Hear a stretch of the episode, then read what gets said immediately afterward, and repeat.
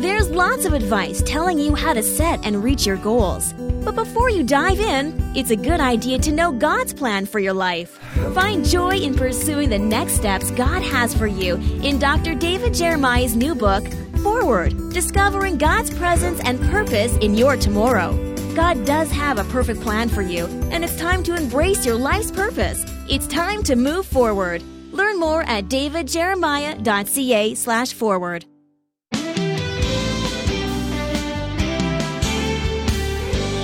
In a world that says there are no absolutes, how can you take a firm stand for Christ and boldly live the life God has in mind for you? Today on Turning Point, Dr. David Jeremiah brings you a special message from his series, A Life Beyond Amazing. To answer those questions with a look at qualities that should be evident in the life of every committed believer, here's David to introduce A Life Beyond Amazing. Well, friends, we have two days left in the month of August, and we wanted to do this little reprise of a message that introduced a whole series called A Life Beyond Amazing. It was a very important book that we did several years ago. And it's just a good bridge between um, the subject of loneliness and uh, the life of Elisha, which begins uh, September the 1st. So today's kind of a little special add on. This is a life beyond amazing, and today and tomorrow we'll be sharing that message. Um, obviously, you can get more on that subject if you want to. There's a whole book about it. It's available from Turning Point. Most of this information is at our website. You can find out what's available there, which is davidjeremiah.org. But during this month, because we've been talking about loneliness, we've offered this beautiful new book from Thomas Nelson. It's God Has Not Forgotten You. I wrote this book uh, over many years in many different settings, and it's been organized and beautifully presented. Um, and I just want you to have it. I want you to have this book because it tells you something very important. God has not forgotten you. And even if you just put the book on your coffee table, every time you walk by, you'll see the cover. And the cover will say to you, God hasn't forgotten you. No matter what's going on in your life, even in uncertain times, He is with you. And that's the purpose of this book, and we'd love to send it to you. When you send a gift to Turning Point during these last couple of days of the month of August, simply ask for your copy of the book. God has not forgotten you, and it will be on its way to you. You'll have it before you know it. Well, I'm excited to go back and share this particular message A Life Beyond Amazing. Let's begin. I wrote a book that asked the question Is this the end? That book explored the many signs that continue to appear on the world stage that are reminding us that our redemption is drawing near. But the answer to the question that the book posed was a simple no. This is not the end, but you can see it from here. After that book was published and had some success, great interest was discovered in the prophetic series. I sat down a few weeks later with the publishers who helped us do this, which is what you always do when you do what I do, and they wanted to talk about the next book. What are you going to write about next? And we agreed that the teaching that seemed to be most necessary in this particular time is the answer to another question. And that question is what kind of people do we need to be to live in this culture that is so messed up and hard to define, and we don't know where it's going, and it always ends up where we didn't think it would be? We agreed that the teaching that most was needed was teaching from the Word of God that helps us become the kind of people that it doesn't make any difference what's going on. We're just God's people and we do what we do. Amen? I remember pondering this question for over a week. And then the answer suddenly hit me. I said, if we had invited God to this publishing meeting, He would have reminded us that we already have been given the blueprint for His ideal person. He describes that person in the book of Galatians. It is a passage we often refer to as the fruit of the Spirit passage. And we are told that when the Holy Spirit completely controls the life of a believer, this is what it will look like. the fruit of the Spirit is love, joy, peace, long suffering, kindness, goodness, faithfulness, gentleness, and self control. God's description of a man for all seasons. So, in response to the question, what kind of people should we be at such a time in history as this? Here is God's answer. He calls us to be people of love and joy and peace. He wants us to have endurance in our lives. He wants us to have compassion for those who need our help. We should be people of generosity, integrity, humility, self discipline. This is God's ideal person, and believe it or not, we can become like that. We were meant to be like that. Could I just say it this way? Christ died so that we could be that kind of a person. These nine qualities compose a list which often people say isn't really a list, but nine descriptions of the same thing, but it is a list no matter how you look at it. Nine things that the Bible tells us will be true of us in some way, in a growing way, as we become God's people. So we're going to discuss all these one at a time. What it means to become the person God wants us to be a person of love and generosity. We're going to learn how the Holy Spirit interacts with us to develop these qualities in our lives. And we're going to embrace a life beyond amazing. If you read the New Testament, it becomes pretty clear, if you read it carefully, that's the kind of life God wants us to have. The Lord Jesus Christ said in John 10:10, 10, 10, "I have come that they might have life and that they might have it more abundantly." Sounds like life beyond amazing. But there's some roadblocks that we need to get out of the way if we're going to get to the place we want to be. If the whole purpose of Jesus coming to this earth was to bring us a life beyond amazing, what's gotten us off course? I mean, do you get the sense that the Christians you know are living a life beyond amazing? Hmm. Would you describe your life like that? Would I describe mine like that?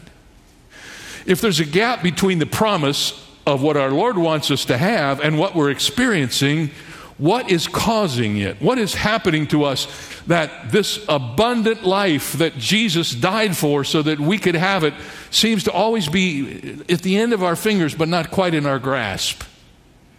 And I'd like to suggest to you the three things that I've thought of in preparation for this that might help us understand this a little bit. First of all, I think for many of us, we misunderstand our salvation. Most Christians today view salvation strictly in the past tense.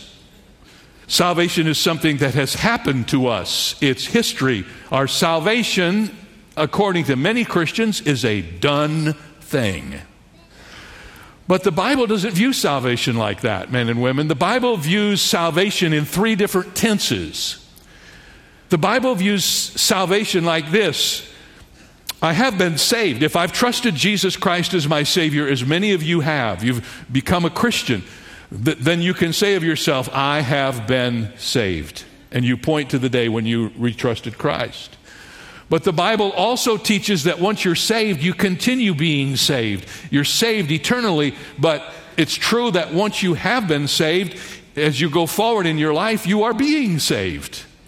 And one day the scripture says you're going to stand before the Lord and you're going to be just like him. And then the Bible says you will be ultimately saved. So here's the way that works you are saved from the very penalty of sin. During your lifetime as a Christian, you're gradually being saved from the power of sin over your life. And ultimately, one day, praise God, we're all going to be saved from the very presence of sin. There won't even be any sin. But please hear me. If you get stuck in the past tense, you won't be the kind of person who can have a life beyond amazing. Because salvation is more than just I have been saved, it's I am being saved and I ultimately will be saved. That's why Paul said to the Romans that now is our salvation nearer than when we believed. What was he talking about? Not past salvation, that was already done. Not present salvation, they were living that, the salvation of the future when you stand before the Lord and you are made like unto Him. So, the problem that we have sometimes is when we get saved, we think that's it, that's done, it's over, finished. Thank God I'm saved. So, what does that have to do with a life beyond amazing? Here's a little paradigm from writer N.T. Wright that gives us a very helpful illustration. He said many Christians have so emphasized the opening act of faith, the initial statement of that faith, believing that Jesus died for me, that they have a big gap in their vision of what being a Christian is all about. It's as though they were standing on one side of a deep, wide river looking across to the farthest bank. And on this bank, you declare your faith. On the opposite bank is the ultimate result, final salvation itself.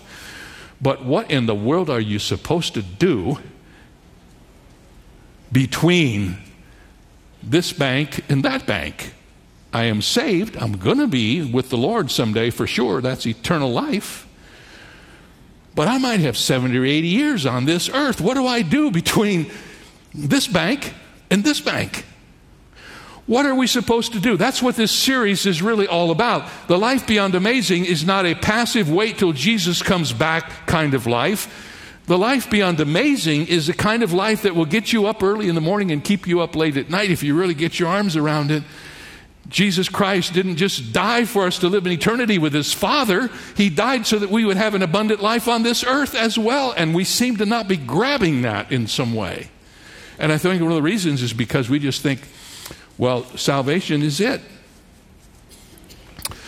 Author Craig Barnes asks, How long does it take to become a Christian? A moment and a lifetime. He said, When I was a child, my father brought home a 12 year old boy named Roger, whose parents had died from drug overdose. And he said there was no one to care for Roger, so my folks decided that they would help and they would raise him as if he was one of their own sons. At first, it was very difficult because Roger came from a totally different world and he was trying to adjust to his new home, an environment free of heroin, no addicted adults in that home. And every day, several times a day, he said, I heard my parents saying to Roger, No, no, no, that's not how we behave in this family.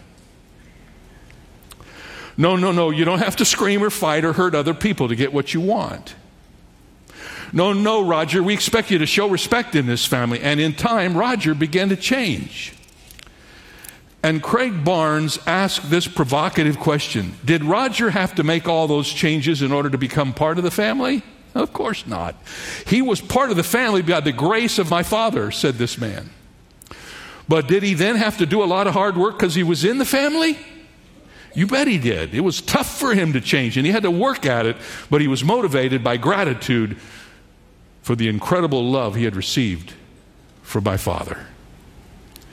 Do you have a lot of hard work to do now that the Spirit has adopted you into God's family? I mean, certainly, but not in order to become a son, not in order to become a daughter, because you already are that if you're a Christian. And every time you start to revert back to the old addictions of sin, the Holy Spirit will say to you, No, no, no, that's not how we do that in this family. That's not how we act in this family. Sometimes we miss what God wants for us because we just misunderstand salvation when you become a Christian, that's not the end, that's the beginning. That's the commencement of your life. Sometimes we miss what God wants for us in the Christian experience because we misapply the concept of works. And this is not hard, this is a little bit theology, but hang with me, it's real easy to grasp this. The New Testament is very clear about the fact that in our present tense salvation, we are not saved as the result of our effort it's the result of the grace of God. I have noticed, however, that in many of the key passages where the doctrine of salvation apart from good works is found, the doctrine of salvation unto good works is also found. Here's the dilemma that people have I'm supposed to be saved, but it's not by works. But then I am saved. Now what do I do? So let me help you with that. Two passages of Scripture that are very clear. First of all, Ephesians 2 8 and 9. Notice, For by grace you have been saved through faith, and that not of yourselves, it is the gift of God. Now watch this, not of works, lest any man should boast.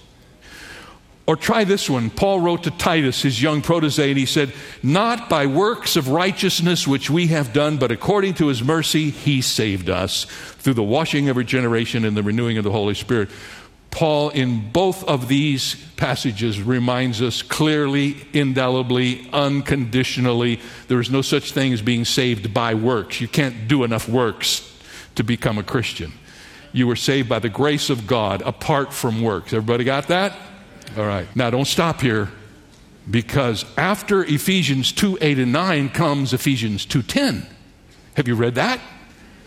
For we are his workmanship created in Christ Jesus for good works, which God prepared beforehand that we should walk in them. Not say by good works, but you're saved for good works. Same thing with Titus chapter 3. Here's verse 8 in same chapter. This is even more powerful. This is a faithful saying, and these things I want you to affirm constantly that those who have believed in God should be careful to maintain good works. These things are good and profitable to men. Here's the problem I am so thankful that I'm going to heaven by grace. No works at all. I got saved, and works never show up again until you die. That's the way some folks are. I didn't get saved by works, so I don't have to do any works.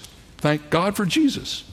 So, unfortunately, in many of our churches, we have a lot of passive believers who come every week to rejoice in the fact that they're going to heaven, but haven't even thought about the fact that maybe something else should be happening in their life between the moment when they believed and when they finally hear the Lord say, Well done. Because if they keep doing what they're doing, they're not going to hear, Well done. They're going to just say, Come on in. You got that, I guess. Uh, So sometimes we don't get what we should get out of this life as Christians because we misunderstand salvation and we think it's already over, that everything has happened. Sometimes we don't get it right because we misunderstand how works are so wonderfully commanded of us as believers. And here's the third one, and this is a little more mysterious, but if you've been around the church as long as I have, you'll get this one in a hurry. Sometimes it's mistaken idea of spirituality. How many of you have ever heard of the deeper life? I grew up in a time when the deeper life was a big deal. I have a book in my library that I'm almost ashamed to tell you about. You know what the title of it is? Shallow Living from the Deeper Life. And I've seen a little of that. Here's the idea of the deeper life. This is championed by a group called the Keswicks. Hannah Whitall Smith was one of the great teachers of this truth. It is the idea that you don't do anything, God does everything. The key to the Christian life is to let go and let God. I've observed a lot of people have let go, but they haven't let God. They just let go, period. The Christian Secret a Happy Life. Here's a little paragraph from one of her books. All that we claim then in this life of sanctification is that by a step of faith we put ourselves into the hands of the Lord for Him to work in us all the good pleasure of His will, and that by a continuous exercise of faith we keep ourselves there. Our part is trusting. It is His accomplishment that is everything. Now, doesn't that sound good? Doesn't that sound like that should be right? But I've watched it over the years. I don't know how to say this in any other way than just to say it doesn't work. It works to some degree for people who really get it. Watchman Nee wrote a lot about this, a great Chinese student of the Word of God. It is so cerebral that it leaves people hanging with all of the opportunities that are before them. They don't know what to do. Should I do this or I should let God do it? Here's what I know, men and women, after all these years of studying this, and I want to be very clear about this. The New Testament calls upon Christians to take action. It does not tell us that the work of sanctification is going to be done for us. We are in the good fight of faith and we have to do the fighting. But thank God we're enabled to do it. For the moment we believe and are justified by faith, we're born again by the Spirit of God, we get the ability. The New Testament method of sanctification is to remind us of that. Now, having been reminded of it, let's go do it. Here's one you all will love. This is Bono the lead singer of U2. You never hear me quote him before, have you? Here's what he said He said, Your nature's a hard thing to change, it takes time. I have heard of people who've had life changing, miraculous turnarounds, people set free from addiction after a single prayer, relationships saved where both parties let go and let God. But it wasn't like that for me. For all that I was lost, I am found. It is probably more accurate to say I was really lost, and I'm a little less so at the moment. and then a little less, and a little less again. That to me is the spiritual life, the slow reworking and rebooting of the computer at regular intervals, reading the small print in the service manual. It's slowly rebuilt me in a better image. It's taken years though, and it's not over yet. Was he saying that salvation is a gradual thing, not as far as accepting Christ? But he was saying that when I accepted Christ, it wasn't over. I didn't get that spiritual situation where when I woke up the next day, all of my lust was gone, and all of my greed was gone, and all of my selfishness was gone. It was still there. And it was over a period of time after receiving Jesus Christ that I wasn't as lost as I was before I was lost. You get that?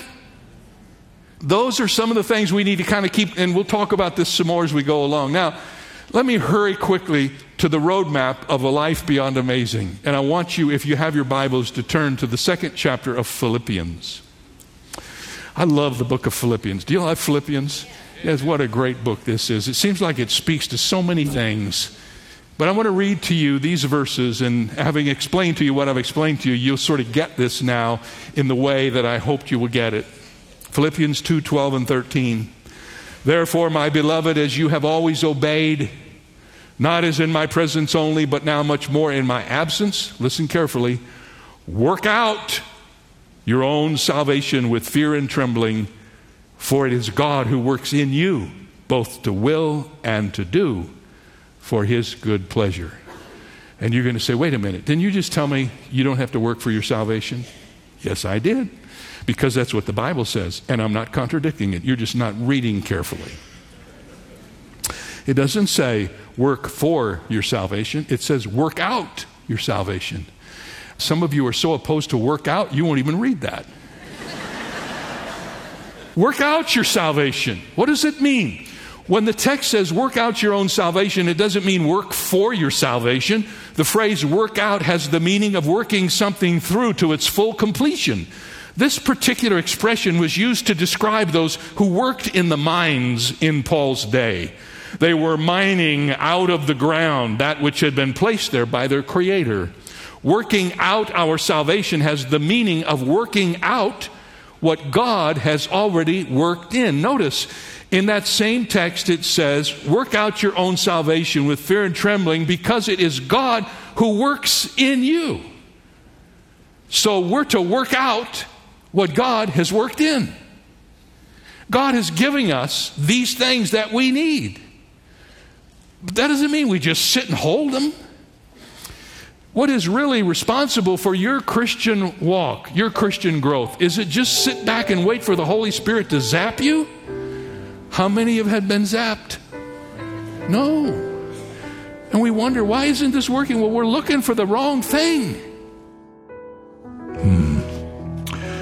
Well, we have some more of that tomorrow as we finish up the month together. Let me remind you again that we're coming to your area if you live in Tampa, Florida, Jacksonville, Florida, Houston, Texas, or Fort Worth, Texas. On the 5th of October, we'll be in Tampa at the Yuengling Center. On the 7th of October, we'll be in Jacksonville, Florida at the VyStar Veterans Memorial Arena. On October the 26th, we'll be in Houston at the Berry Center. On the 28th, we'll be in Fort Worth at the Dickies Arena. These are wonderful events. I mean, I look forward to these. And frankly, last year when we were uh, kind of um, sheltering during COVID and couldn't do this, I really missed the rallies. The rallies are a great encouragement to me personally, and I know they are to those who attend. So be sure to get ready. And the way you get ready is you order your tickets. Go to davidjeremiah.org slash tour, davidjeremiah.org slash tour and there order your tickets and they'll be emailed to you. You'll have them and you can be a part of any of these events. You don't have to live in these areas. A lot of times people fly in for the weekend or they'll drive in from a distance. We just want you to know this is where we're going to be. These four nights, we're going to be in Tampa, Jacksonville, Houston, and Fort Worth, and we want you to be there with us. Take advantage of the simple way of getting your tickets. They're free, but you must have a ticket. So be sure and order yours today. And don't forget, friends, there are resources for the series we just finished on loneliness. You can find out about that at our website as well. There's a study guide and there are some CDs, and I hope you'll take advantage of the information during the month as all this is happening. We'll be back tomorrow for the final message in the month of August as we finish up our discussion of a life beyond amazing. See you then.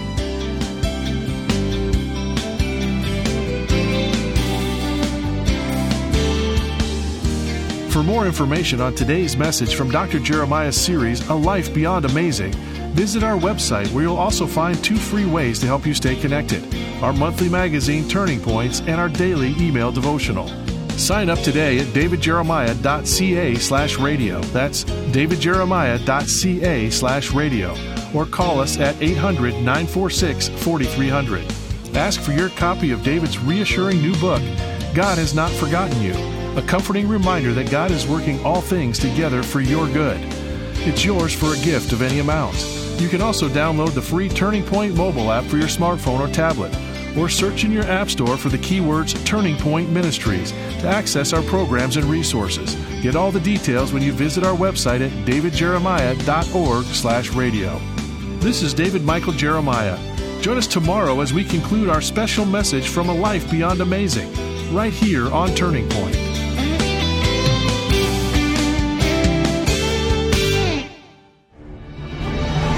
Take the young ones in your life on an unforgettable journey that will get them excited about the Word of God with Airship Genesis Legendary Bible Adventures from Turning Point. Tune in to our monthly audio adventures and join the Genesis Exploration Squad as they travel back in time to experience the stories of the Bible firsthand and discover life changing lessons. Also available is the Airship Genesis Kids Study Bible packed with the biblical content specifically written for kids from trusted Bible teacher Dr. David Jeremiah. You can also download our Airship Genesis mobile game on your favorite smart device and play as your favorite characters in this puzzle adventure game as the squad experiences the life of Jesus firsthand.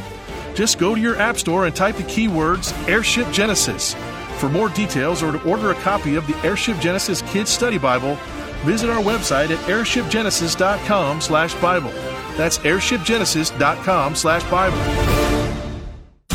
Whenever I hear myself or someone else say something like, I haven't had time to get it done, I think of these words of C.S. Lewis.